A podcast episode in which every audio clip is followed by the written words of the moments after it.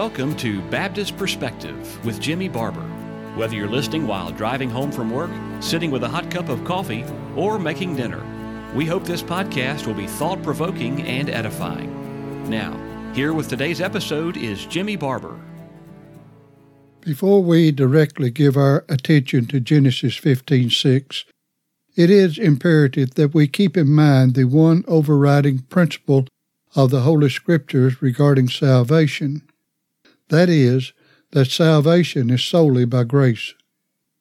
Romans 11:6 says, "And if by grace, then it is no more of works. Otherwise grace is no more grace. But if it be of work, then it is no more grace, otherwise work is no more work." This plainly declares that if salvation is by grace, then it is not by works. But if it is by works, then grace is excluded. All professing Christians affirm Ephesians 2 8 and 9. For by grace are ye saved through faith, and that not of yourselves. It is the gift of God, not of works, lest any man should boast. Herein we are plainly told that salvation is by grace and not of works. There is another passage that is often overlooked to which we direct our attention that is vital to the subject at hand. It is Romans 3:27. Where is boasting then? It is excluded. By what law of work? Nay, but by the law of faith. The context is discussing the subject of justification by the imputed righteousness of Christ in connection with faith. That this text is fundamental to our subject, Genesis 15:6 is quoted immediately in Romans 4:3. In Romans 3:27, God clearly established two laws or principles that are mutually exclusive of each other: work and faith. To be clear as to what we mean by the term principle, we give this definition Quote, A fundamental truth, a comprehensive law or doctrine from which others are derived or on which others are founded, a general truth, an elementary position, a maxim, an axiom, a postulate. End of quote. That's from Webster's 1829, 1828 dictionary. From this definition, our attention is on a fundamental truth, a comprehensive law, or doctrine. What is this fundamental truth, or comprehensive law, or doctrine of faith? To better clarify the law of faith regarding justification by the imputed righteousness of Christ, let us review from the previously studied verses as follows. Romans 3:28 Therefore we conclude that a man is justified by faith without the deeds of the law. Romans 5:9 Much more then being justified by his blood we shall be saved from wrath through him. Galatians 2:17. But if while we seek to be justified by Christ, we ourselves also are found sinners, is therefore Christ the minister of sin? God forbid. Titus 3:7. That being justified by grace, we should be made heirs according to the hope of eternal life. Also Romans 3:24 states, being justified freely by his grace through the redemption that is in Christ Jesus. These verses, of which others could be given, unmistakably declare that justification is by faith, blood, Christ, and grace. Is this saying, as some teach, that there are four ways or kinds of justification? I think not. These verses are simply saying the same thing. justification by the imputed righteousness of Jesus Christ. As previously pointed out from Romans 3:27, the law of faith or the fundamental truth of faith is that salvation is not by the works of the law. In other words, faith is used to identify the comprehensive law or doctrine of how man is justified. That is, the person and work of Christ. Equally, the phrases in the other passages refer, refer referenced above are testifying to the same truth. In other words, being justified by faith, blood, Christ, or grace is simply declaring that justification is by the imputed righteousness of Christ. With this steadfastly affirmed, along with the previous study regarding the life of Abraham before this time, we should be able to look at Genesis 15:6 and not be lost as many are in a sea of uncertainty or as Calvin said from our previous podcast, the greater part of interpreters wander with closed eyes as in the darkness of light. We have reviewed this law of faith again because this fundamental truth is often overlooked by many in this discussion, and it is essential that we do not forget it. That the place of faith is often compromised in the interpretation of Genesis 15:6, we will provide a couple of quotes. Though previously quoted, note again John Calvin's comment on this verse. John Calvin said, in the first place, the faith of Abram is commended because by it he embraced the promise of God. It is commended, in the second place, because hence Abram obtained righteousness in the sight of God, and that by imputation. End of quote. Note that Calvin said that the faith of Abram is commended in the second place because hence Abram obtained righteousness in the sight of God, and that by imputation. End of quote. In other words, Abram's faith obtained righteousness in the sight of God by imputation. He further said, Lastly, it is not less the part of stupor than of impudence, when this faith is said to have been imputed to him for righteousness, to mingle it with some other meaning than that the faith of Abram was accepted in the place of righteousness with God. Note well that Calvin affirmed, quote, that the faith of Abram was accepted in the place of righteousness with God. End of quote. Calvin has much more to say regarding this verse and even stated, quote, and truly faith does not justify us for any other reason than that it reconciles us unto God, and that it does so not by its own merit, but because we receive the grace offered to us in the promises, and have no doubt of eternal life, being fully persuaded that we are loved by God as sons. Allow me to quickly say that according to 2 Corinthians 5 18 through 21, we are told that we are reconciled to God, quote, by Jesus Christ, end of quote not by our faith.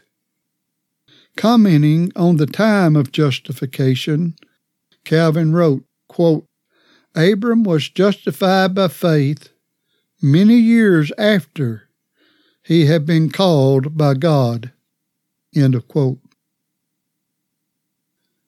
Many quotes could be supplied by various authors to verify a disjunction regarding faith and salvation or justification.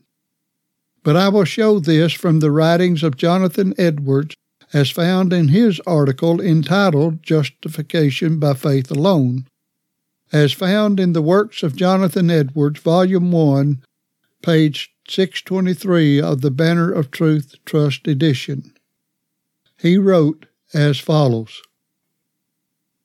Here, if I may humbly express what seems evident to me, though faith be indeed the condition of justification, so as nothing else is, Yet this matter is not clearly and sufficiently explained by saying that faith is the condition of justification, and that because the word seems ambiguous, both in the common use and also as used in divinity. In one sense, Christ alone performs the condition of our justification and salvation. In another sense, faith is the condition of justification. In another sense, other qualifications and acts are conditions of salvation and justification too.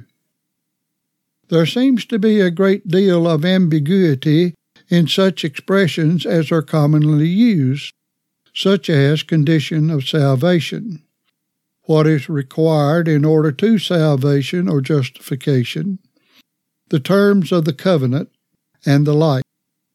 And I believe they are understood in very different senses by different persons. And besides, as the word condition is often, very often, understood in the common use of language, faith is not the only thing in us that is the condition of justification. For by the word condition, as it is very often, and perhaps most commonly, used, we mean anything that may have the place of a condition in a conditional proposition, and as such is truly connected with the consequent, especially if the proposition holds both in the affirmative and negative, as the condition is either affirmed or denied. If it be that with which or which being supposed a thing shall be, and without which, or in being denied, a thing shall not be, we in such a case call it a condition of that thing. But in this sense, faith is not the only condition of salvation or justification, for there are many things that accompany and flow from faith, with which justification shall be, and without which it will not be, and therefore are found to be put in Scripture in conditional propositions with justification and salvation in multitudes of places. Such are to love God and to love our brethren, forgiving men their trespasses, and many other good qualifications and acts. And there are many other things besides faith which are directly proposed to us to be pursued or performed by us in order to eternal life, which, if they are done or obtained, we shall have eternal life, and if not done or not obtained, we shall surely perish, and if faith that was the only condition of justification in this sense, I do not apprehend that to say faith was the condition of justification would express the sense of that phrase of Scripture of being justified by faith. There is a difference between justified by a thing and that thing universally, necessarily, and inseparably attending justification, for so do a great many things that are not said to be justified by.